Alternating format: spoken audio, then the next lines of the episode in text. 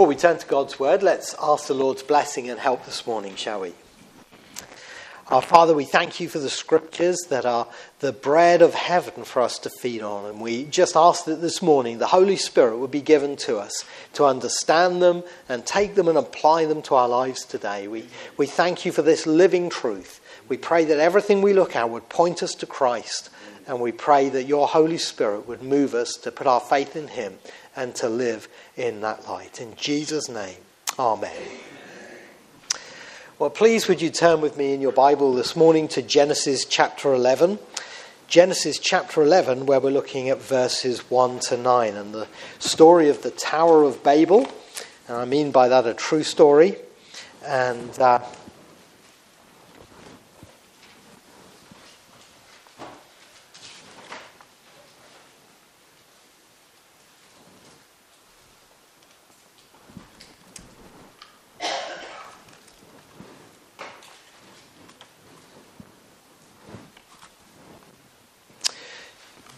Genesis chapter 11, verses 1 to 9.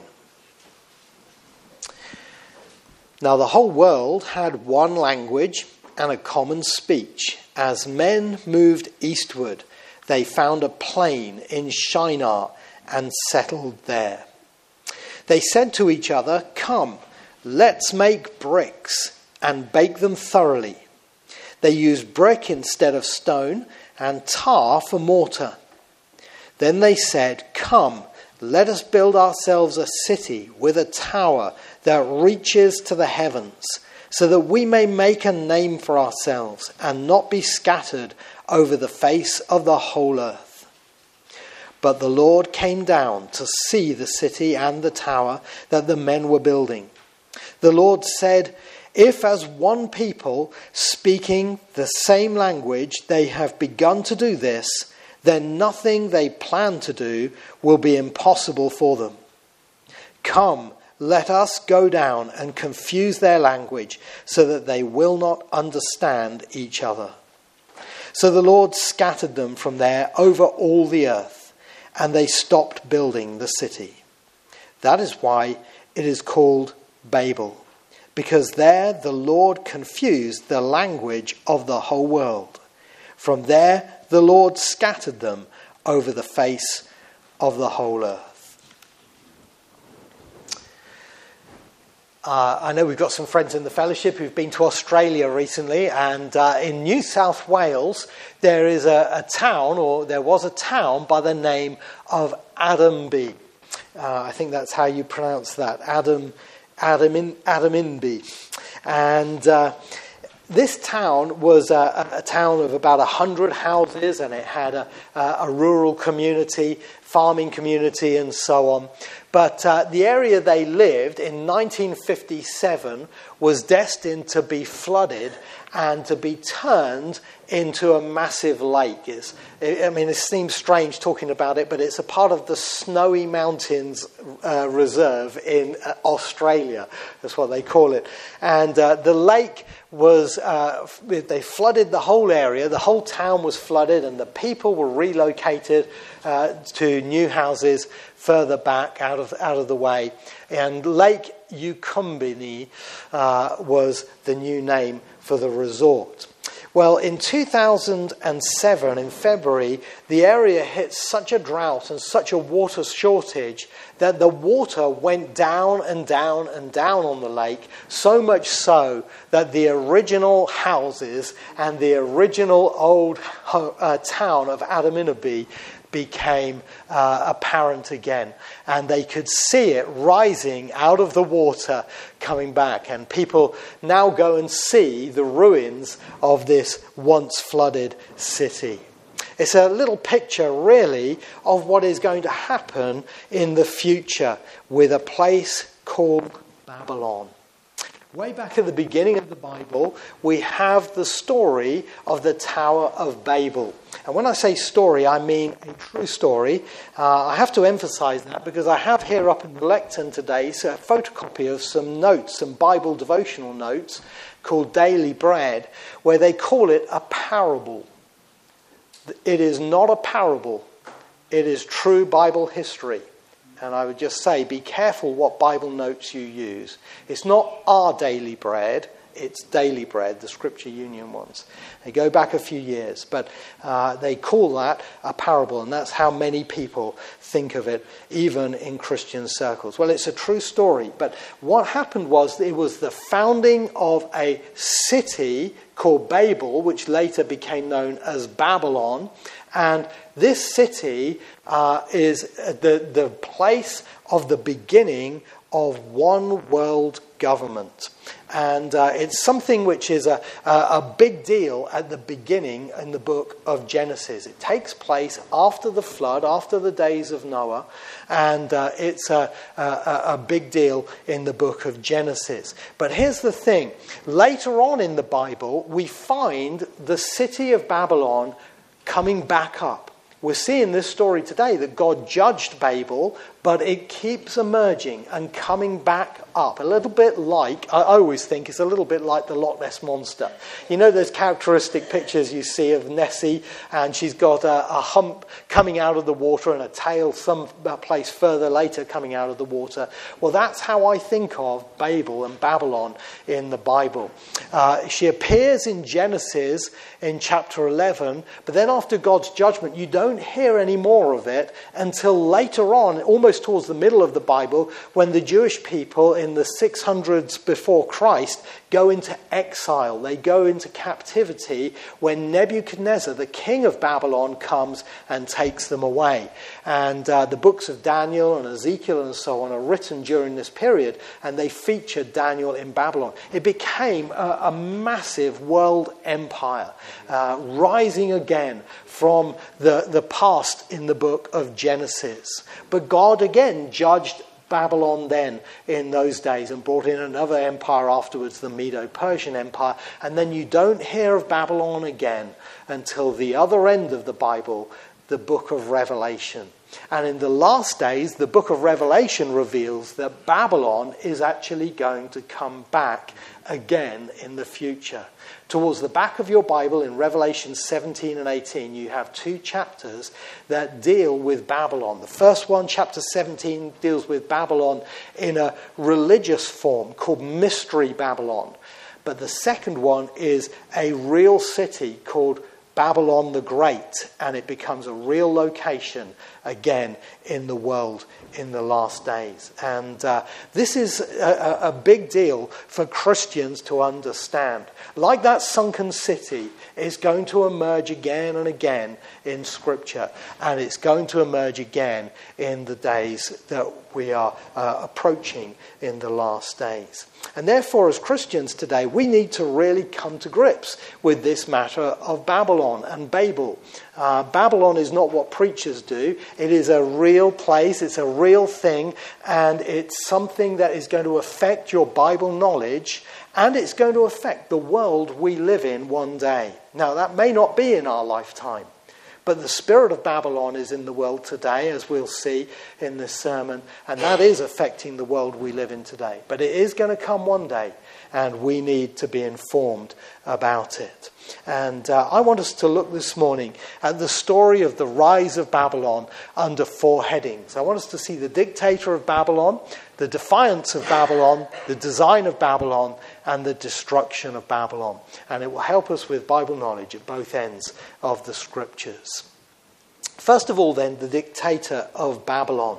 Because you see, the story of Babel does not begin actually in chapter 11, but it begins in the previous chapter, chapter 10. And in chapter 10, we find that Babylon, or Babel, was the brainchild of a man called Nimrod. Now, that's not just here in Genesis 10 that we find this out, but we see it also in other places in Scripture. In Micah chapter 5, verse 6, Babylonia is called the land of Nimrod. And uh, here in Genesis chapter 10, verse 8, we read the story of how it came about. It says, Cush was the father of Nimrod. Now, I ought to say, by the way, chapter 10 of Genesis is what we call the table of the nations. And by that, we don't mean a, a table with, with four legs, we mean a, a table like a chart. And what it is, it's, it's the plan of how the nations came from Noah's family. After Noah came out of the ark, his three sons, Shem, Ham, and Japheth, all had families, and their families had families, and these led to the, the great number of people who are in the earth today. This is the, the family tree of each of the nations, back through each of the sons of Shem, Ham, and Japheth. And in the line of Ham, uh, which was the wicked son, you remember, at the end of chapter 9, we read the story of the rise of Babel. And in verse 8 it says, Cush was the father of Nimrod, who grew to be a mighty warrior on the earth. He was a mighty hunter before the Lord. That is why it is said, like Nimrod, a mighty hunter before the Lord. The first centers of his kingdom were Babylon, Erech, Akkad or Akkad, and Calneh in Shinar. From there, from that land, he went to Assyria, where he built Nineveh, Rehoboth, Calah, and Resen, which is between Nineveh and Calah. That is the great city. And so we see that the story of Babel begins uh, with a man called Nimrod. Now, Nimrod's name uh, is an interesting name. In the original language that his name was, it meant strong or valiant. But when the, the Bible was written in Hebrew, the word Nimrod means rebel. And that is actually what he is. He is a rebellious man. We're going to see why that is in, in a moment, because Babylon is all about rebellion against God. And uh, he himself was a, a, very powerful man. It says there that he grew to be a mighty warrior on the earth, and he was a mighty hunter before the Lord. And when I was a, a, young teenage boy, I used to read that and think, oh, I want to grow up like Nimrod. You know, he was mighty before the Lord. You know, and as a Christian, I wanted to be mighty, mighty for God before the Lord. I didn't understand that what it meant actually was something bad, not something good. Because what it's talking about here is a sinister thing, not a good thing. And it's very interesting that when the Bible was translated into Greek in the days of the Septuagint, as we call it, because it was written by seven, translated by 70 Jewish uh, authors, they translated this phrase like this. They said, He was the first on earth to be a giant. He was a giant hunter before the Lord God, etc. And uh, the word that is used there in, in, Hebrew is the word for a giant, a physical giant. Not a giant man, as in, you know, he was like Winston Churchill, a giant in history. We're talking about a, a physical giant. They say, oh, come on, you don't believe in giants, do you? Yes, I do. Yes, I do. The Bible believes in giants. Remember the story of David and Goliath. That's not a fable, that's, that's truth. And actually, before the flood, this was a part of the demonic invasion into the world that caused the flood. Uh, the angels came down from heaven, we read in Genesis chapter 6, and they intermarried with women, and their offspring were what were called the Nephilim. And the Nephilim, it says, and there were giants in the land, Genesis 6 4. But it says, and also afterwards. So, the same strategy that Satan tried for dis- corrupting the world and bringing evil into the world to stop the Messiah coming in the first uh, time before the flood, he tried again to a degree after the flood. And that's why we find in the land of Israel giants. And you hear a lot in the book of Joshua about giants in the land. And you read in the book of Numbers and Deuteronomy about the, the uh, uh, Anakites and so on. And these were the giants, the Rephaim and so on. Uh, an evil race of, uh, of giant, gigantic people uh, who were uh, uh, evil people in the land, like Goliath. And it seems that Nimrod himself, uh, because of his size and stature, was therefore, like Goliath, a mighty battle, a mighty hunter, and a mighty warrior. Uh, he could catch large animals. He could defeat large animals. He could uh, defeat any man. And so you know, like in the playground, all the boys want to be friends with the biggest lad because he's the one with the power and he's the one who's got the influence. Everybody seemed to gather around this man called Nimrod, and he started a kingdom of cities. And we're told in verses 10 to 12 a whole list of cities, uh, beginning with Babylon, which he established. The first centers of his kingdom were Babylon, Erech, Akkad, and Calneh in Shinar, and so on. And if you're wondering where that is, it's in the land of Iraq, Iran area today. Now, this is a map for something else. It's a map for uh, uh, uh, the journey of Abraham, but it was the clearest one I could find. And in this area here, you can see where Babylonia is, and you can see where Nineveh and Calah is, and these other cities. They were all established in this region, moving out. What is really fascinating is that uh, historians and archaeologists believe later on that the spread of languages moved out to these cities and these cultures in the same order that is revealed here uh, in these cities. Now, they're, they're not doing that, saying that to support the Bible, uh, but it just happens to be uh, that this is what happened in the story as well. So it's a confirmation for me, again, that the Bible is true.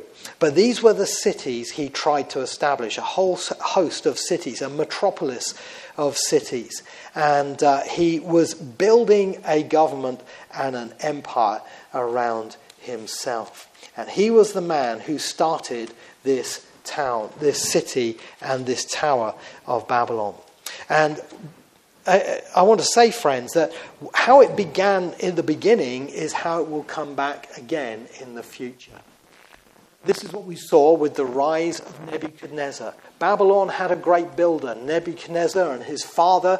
They were builders, and they built up physically the city of Babylon to be the great city that you can still go to the land of Iraq and see the ruins of Babylon today. One of the things about the, uh, uh, the Gulf War was uh, a lot of the troops from our country and America, when they went to uh, uh, Iraq, and that they came back with photographs of, of Babylon and, and the ruins of, of Nebuchadnezzar's Babylon. It's a real place place.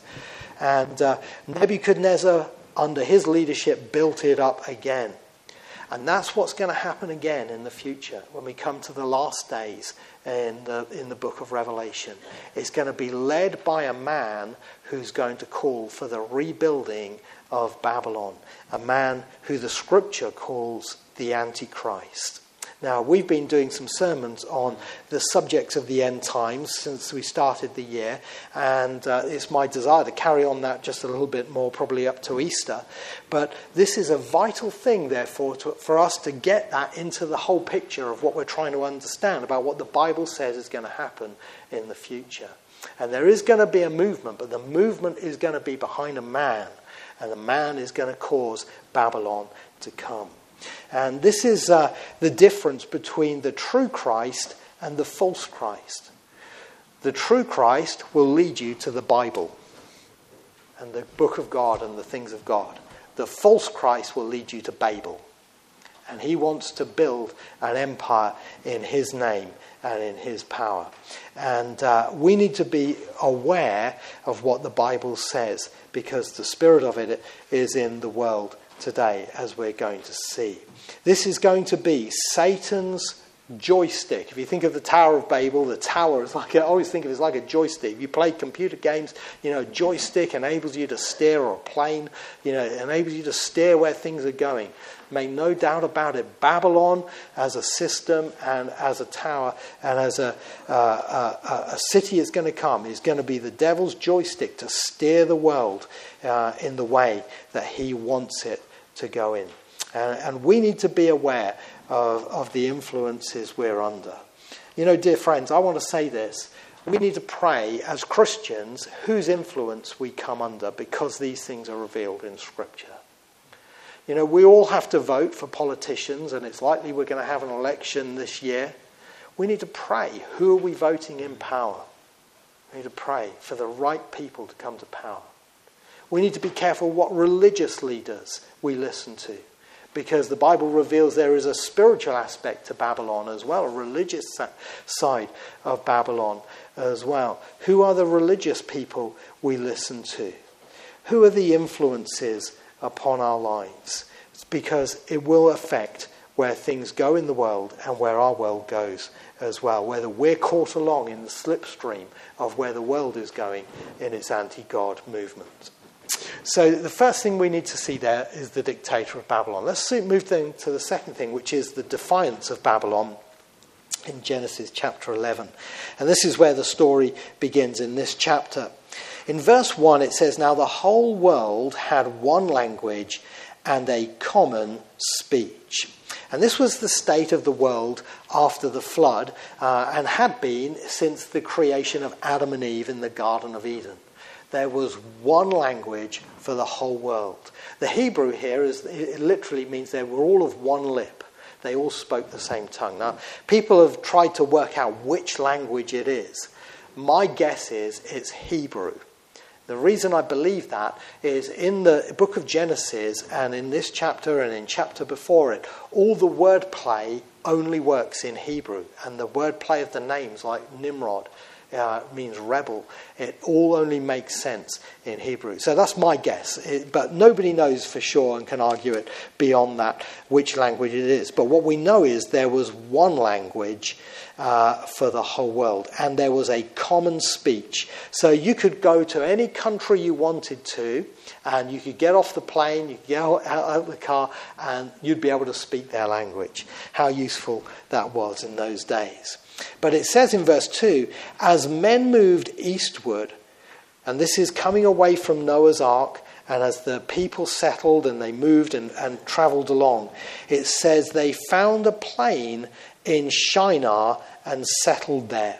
Uh, Shinar, as I've already shown you, there in uh, the Middle East where Iraq was. And they found a group, uh, a place big enough there for them all to settle. And this is where we see actually the defiance of Babylon. Because what we're getting in this stage of the story is a contradiction to what God had said for man to do. Now, you remember in the story of Noah uh, and the ark, when God brought Noah out of the ark at the right time, he told Noah and his sons to go and fill the earth and spread out over the earth and fill the earth uh, with the increase of mankind. But these people, led by a rebel leader called Nimrod, they said, Oh no, we're not going to spread out. We're all going to stay together. And we're going to settle together. We're not going to spread out. And we're going to keep together as a group. And it's a defiance in their hearts uh, towards God and what God has called from them. And it's really the beginning of the one world government movement. And this is something that's in our world today. We have a globalist agenda in the world today, which is working very hard for everybody to come together. I mean, even if you think of the pop songs, uh, I mean, I'm going back to the days of Queen, but you know, they have a song, One World, One Man, One Vision. You know, that's their thing. You know, this is what we all want everybody coming together, all as one. We have massive organizations uh, across the world that are, are, pushing and striving towards this. We have things like the Trilateral Commission. We have uh, the uh, uh, uh as, as another uh, economic movement in Babylon, in America. I've forgotten the name of it. Um, there's a, a group by, that meets every year at Davos which is uh, under the leadership of a man called Klaus Schwab, which is very interesting and sets the hairs up on the back of everybody who knows about Bible prophecy. Because all the things they're talking about there are things in the Bible about the last days. And there's movements in the world that says what we need to do is to all come together. But this is defiant against God. The reason God divided the world up was to, so, to, was to protect mankind from him ever having to judge the whole world again like he did in the days of the flood. When he had to bring the flood on the world, it destroyed everybody. But God said, I would never do, want to do that again. And so he divided the nations up. So if a nation goes astray, he judges that nation.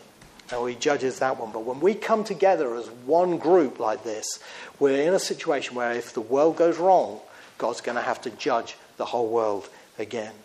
And so, this is uh, the danger of this defiant movement against God. Now, I want you to see here how they proceeded with their plan. It says in verse 3 they said to each other, Come, let's make bricks and bake them thoroughly. They used brick instead of stone and tar for mortar. Now, it's very interesting that in this place uh, where they settled, there's not much real stone. So they couldn't have used stone for building. Instead, what they used was mud. Now, I have just read a fascinating article from an old edition of Reader's Digest uh, about mud buildings. And it may surprise you to know three quarters of the earth is covered in mud, and uh, mankind has been using it for building buildings from the earliest times in the book of Genesis right up to today. The, the brown city you can see there is a city in Yemen.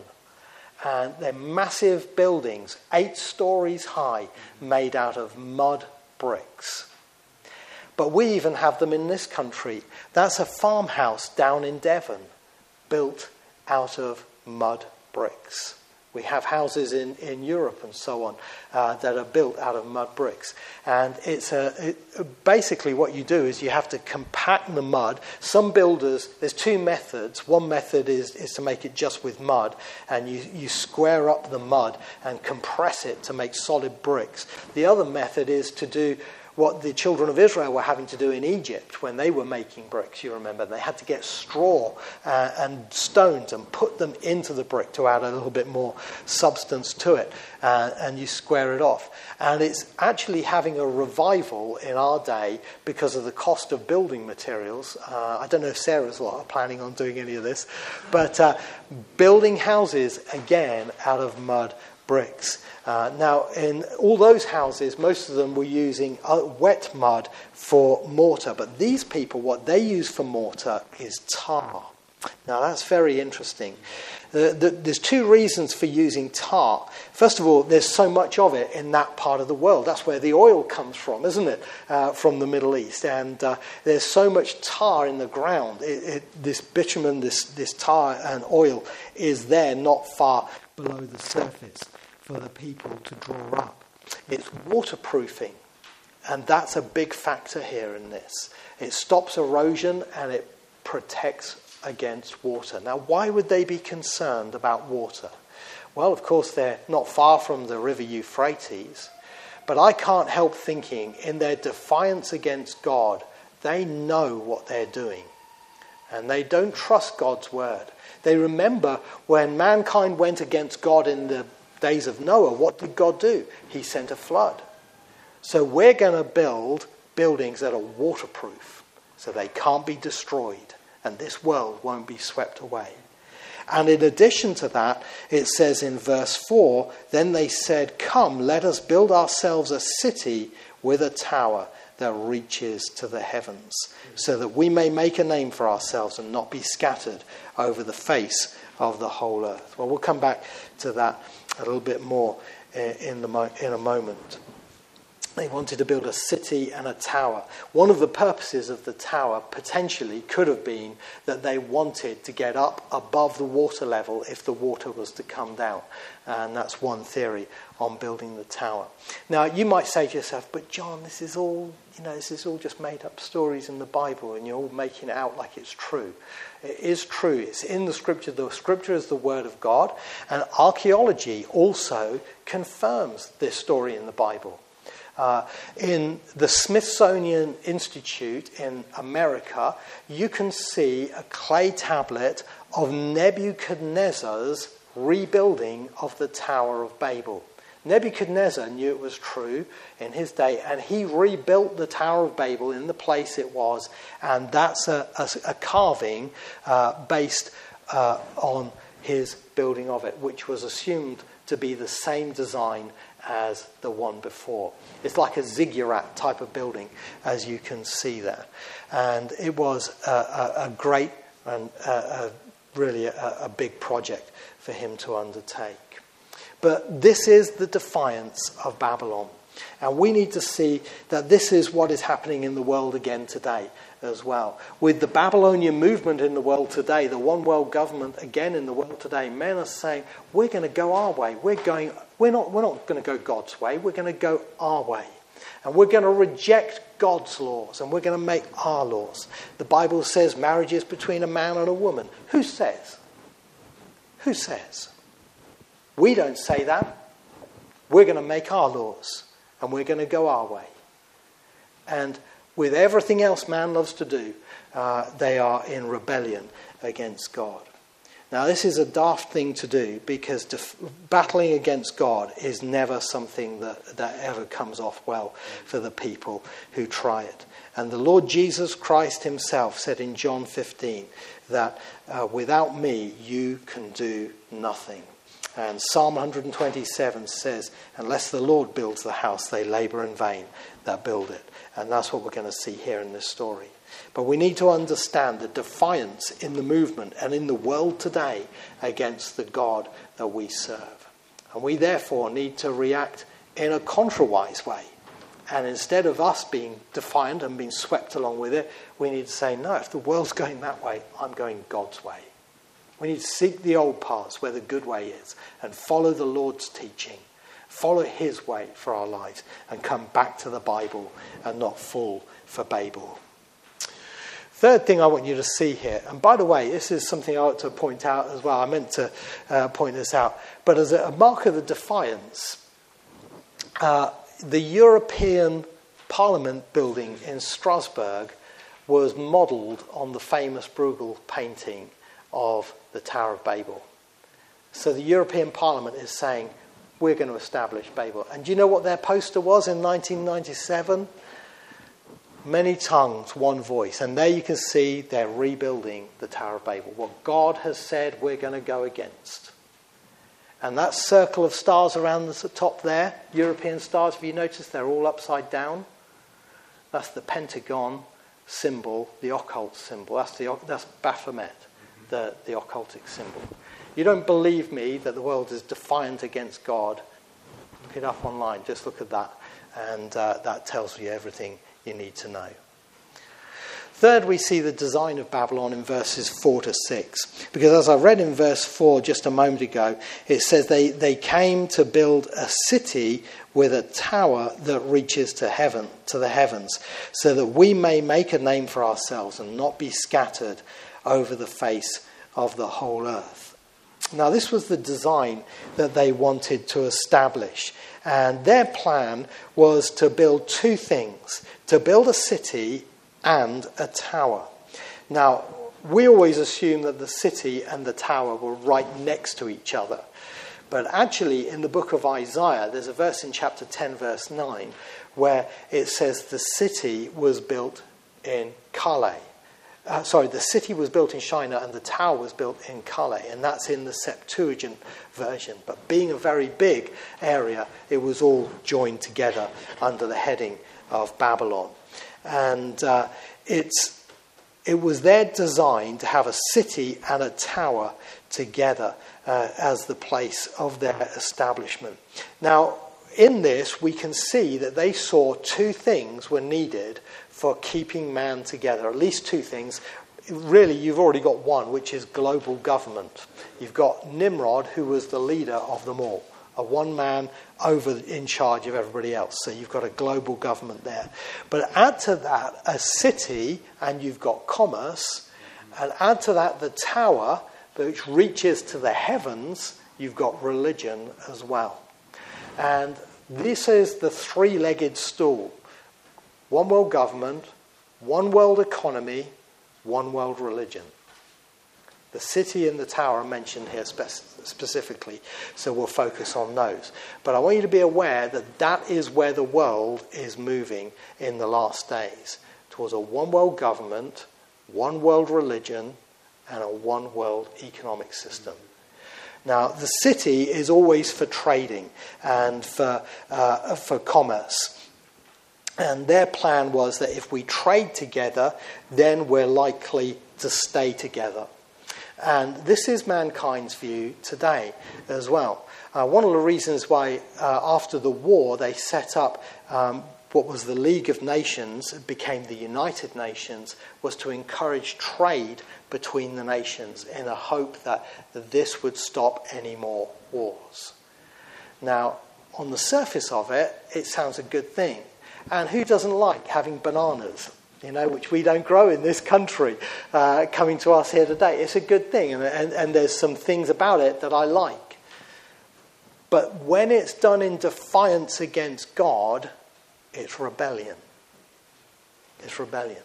And the same with the religious aspect of it. The tower is almost certainly linked with idol worship or with uh, uh, star heaven worship. Uh, and, and with the story of Nimrod being one of the giants, one of the suspicions is that they're worshipping the stars and they're trying to encourage the angels to come back down again. And they're saying, We want you would want you to come back. It's a religious thing. And if you see anything about the ziggurats in, in uh, other places around the world, and by the way, isn't it fascinating? Ziggurats are spread all over the world, whether it's Latin America, whether it's down in Africa, uh, and so on. You find them. Why?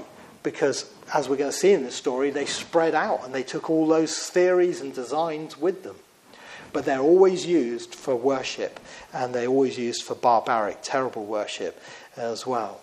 But this was their plan bring it all together under those three headings. So, again, this is the design you and I need to be aware of and be on guard against. The devil's plan is to try and use the wrong things to unite the world. He said, But John, surely the world does need to come together, doesn't it? Well, one day it will do. It will come together when the Lord Jesus Christ comes back.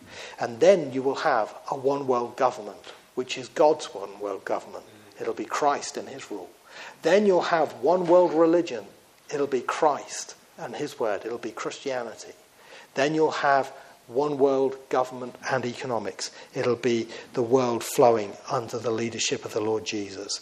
Ephesians chapter 1 verse 10 tells us this is God's plan to be put into effect when the times will have reached their fulfillment to bring all things in heaven and on earth together under one head even Christ. This is God's plan, and we must wait patiently for God's timing for that to come about, rather than try and force things that are against God in their very spirit and move. So that's the defiance, design. Finally, I want you to see the destruction of Babylon in verses 7 to 9. Uh, sorry, I keep forgetting half my points. I'm so sorry. I, about this commerce and religion, it's coming back in. This is why at the last book of uh, in the Bible, in Revelation, you have two chapters deal with religion and economy. Revelation 17 and 18 under Babylon. That's important for me to get across. Finally, the destruction of Babylon in verses uh, verse 7 through to 9. It says, Come, let us go down and confuse. Sorry, verse 6 it should be. Verse 5, it should be. Sorry, I've got my points wrong. Verse 5 But the Lord came down to see the city and the tower that the men were building. Now, I love this because there's a touch of sarcasm here in the Bible. They're building a tower that reaches to the heavens, but God, who's in heaven, says, Let us go down. you know, they're nowhere near reaching up to heaven. They're also, the Lord uses the same language that they use in the fact that they kept saying in verse 3 and verse uh, 4, Come, let us, come, let us. And this is what the Lord is going to say. The Lord said, If, uh, but the Lord came down to see the city and the tower that the men were building. Verse 6 The Lord said, If as one people speaking the same language they have begun to do this, then nothing they plan to do will be impossible for them. God knows that when man is united like that, the potential for evil is very great, and that's why he's going to stop it. Verse 7 Come, let us go down and confuse their language so that they will not understand each other. So the Lord scattered them from there over all the earth, and they stopped building the city. That is why it was called Babel, because there the Lord confused the language of the whole world. From there, the Lord scattered them over the face of the whole earth. You know, uh, in a few years back in the Tate Modern up in London, there was a, an artist who built one of the few things of modern art that I could really think that was amazing. And what he built was he built a tower out of transistor radios. And each radio was tuned to a different station, and each one was blaring out. Now, can you imagine what that sounded like? And guess what it was called? The Tower of Babel. That guy got it. Because that's what God did when he divided the nations up again. He confused their language. Now, God had said he wasn't going to flood the world, so he used a non lethal way of dealing with this.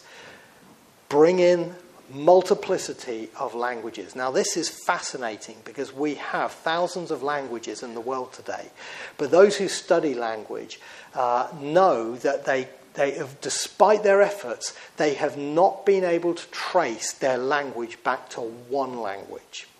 They, the evolution would say, well, you know, each language developed as each group moved into a different place of the world, and then they developed their own world, their own language, and their own way of talking. That's what evolution would say.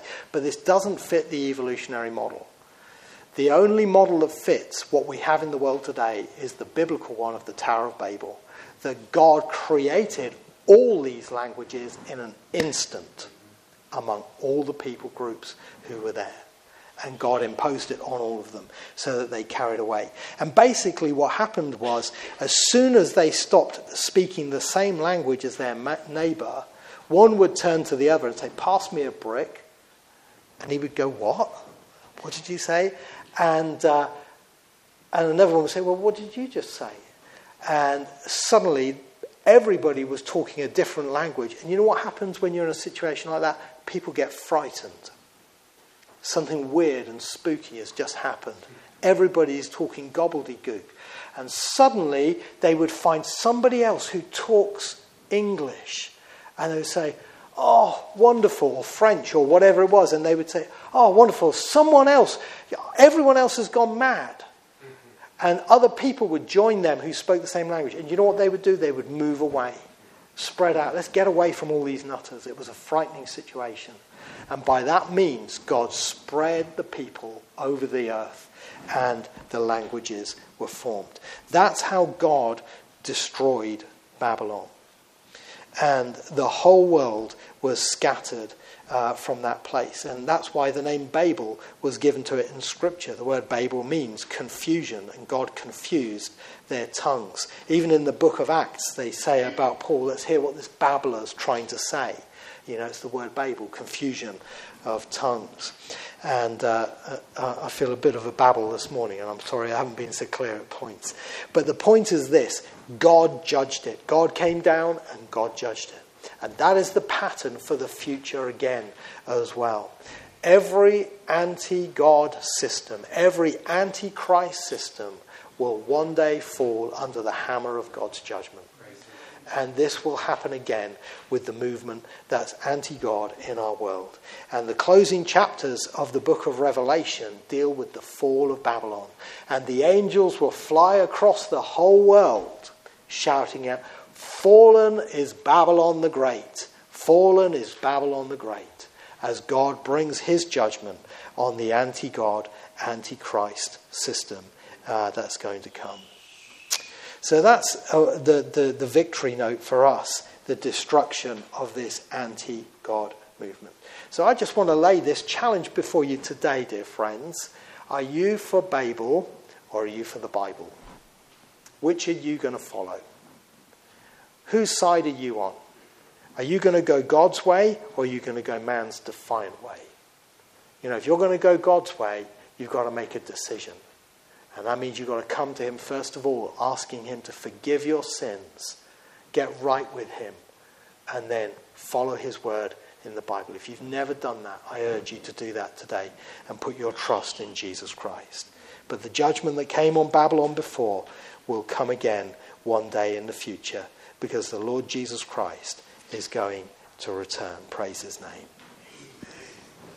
Let's sing uh, our final hymn to this morning, shall we? Ye servants of God, your master proclaim. And uh, this is the message we want to share.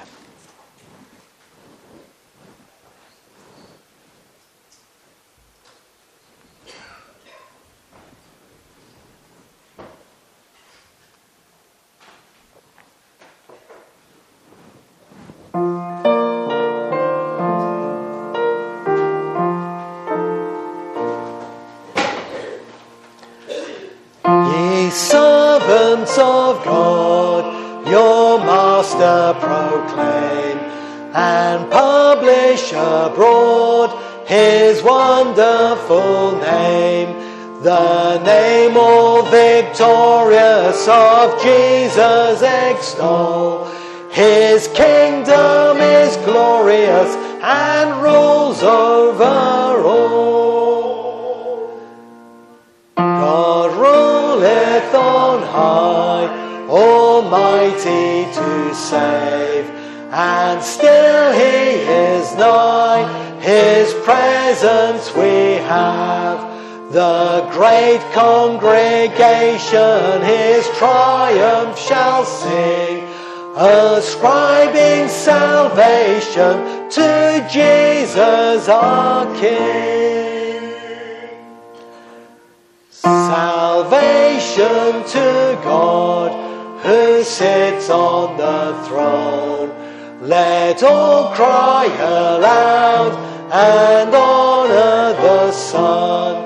The praises of Jesus the angels proclaim. Fall down on their faces and worship the Lamb.